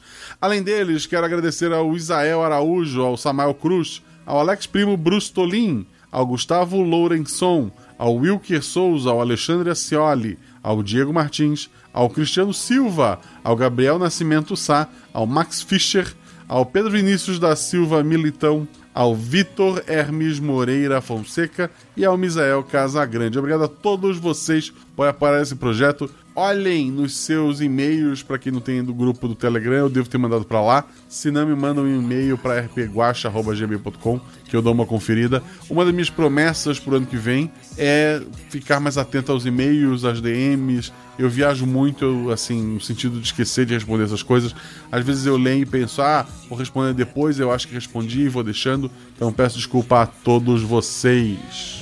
Se você é padrinho, você pode jogar RPG no Discord, você pode ouvir algumas aventuras. É, essa aventura aqui eu mestrei alguns meses atrás para os padrinhos poderem ouvir. Eles podiam estar lá, ouvir a aventura na hora, sem edição, obviamente, né? Gente era ao vivo. Então, aventuras ao vivo para eles, eles podem jogar entre eles. Tem grupos de discussão para falar bobagem, grupo para falar só sobre RPG. Tem um grupo de spoilers onde eles discutem teorias, onde eles tentam encontrar ligações entre os episódios, ligações essas que não existem, mas eles acham que existem. Eles criam esse abre aspas, coxa verso. Então, você pode estar discutindo tudo isso e você pode gravar vozes. Olha só, você pode colocar sua voz nos NPCs dos episódios, como foi o que fez Danilo Battistini, que fez o maravilhoso Porquinho Cícero. O Fencas, que fez o Corvo, maravilhoso também. A nossa porquinha Circe foi feito pela Jujuba. A Caixinhos Dourados, que foi feito pela Sinara. A Fada Madrinha, a Ira, que foi feito pela Shelley. E a Chapeuzinho Vermelho foi feito pela nossa querida amiga fofíssima Deb.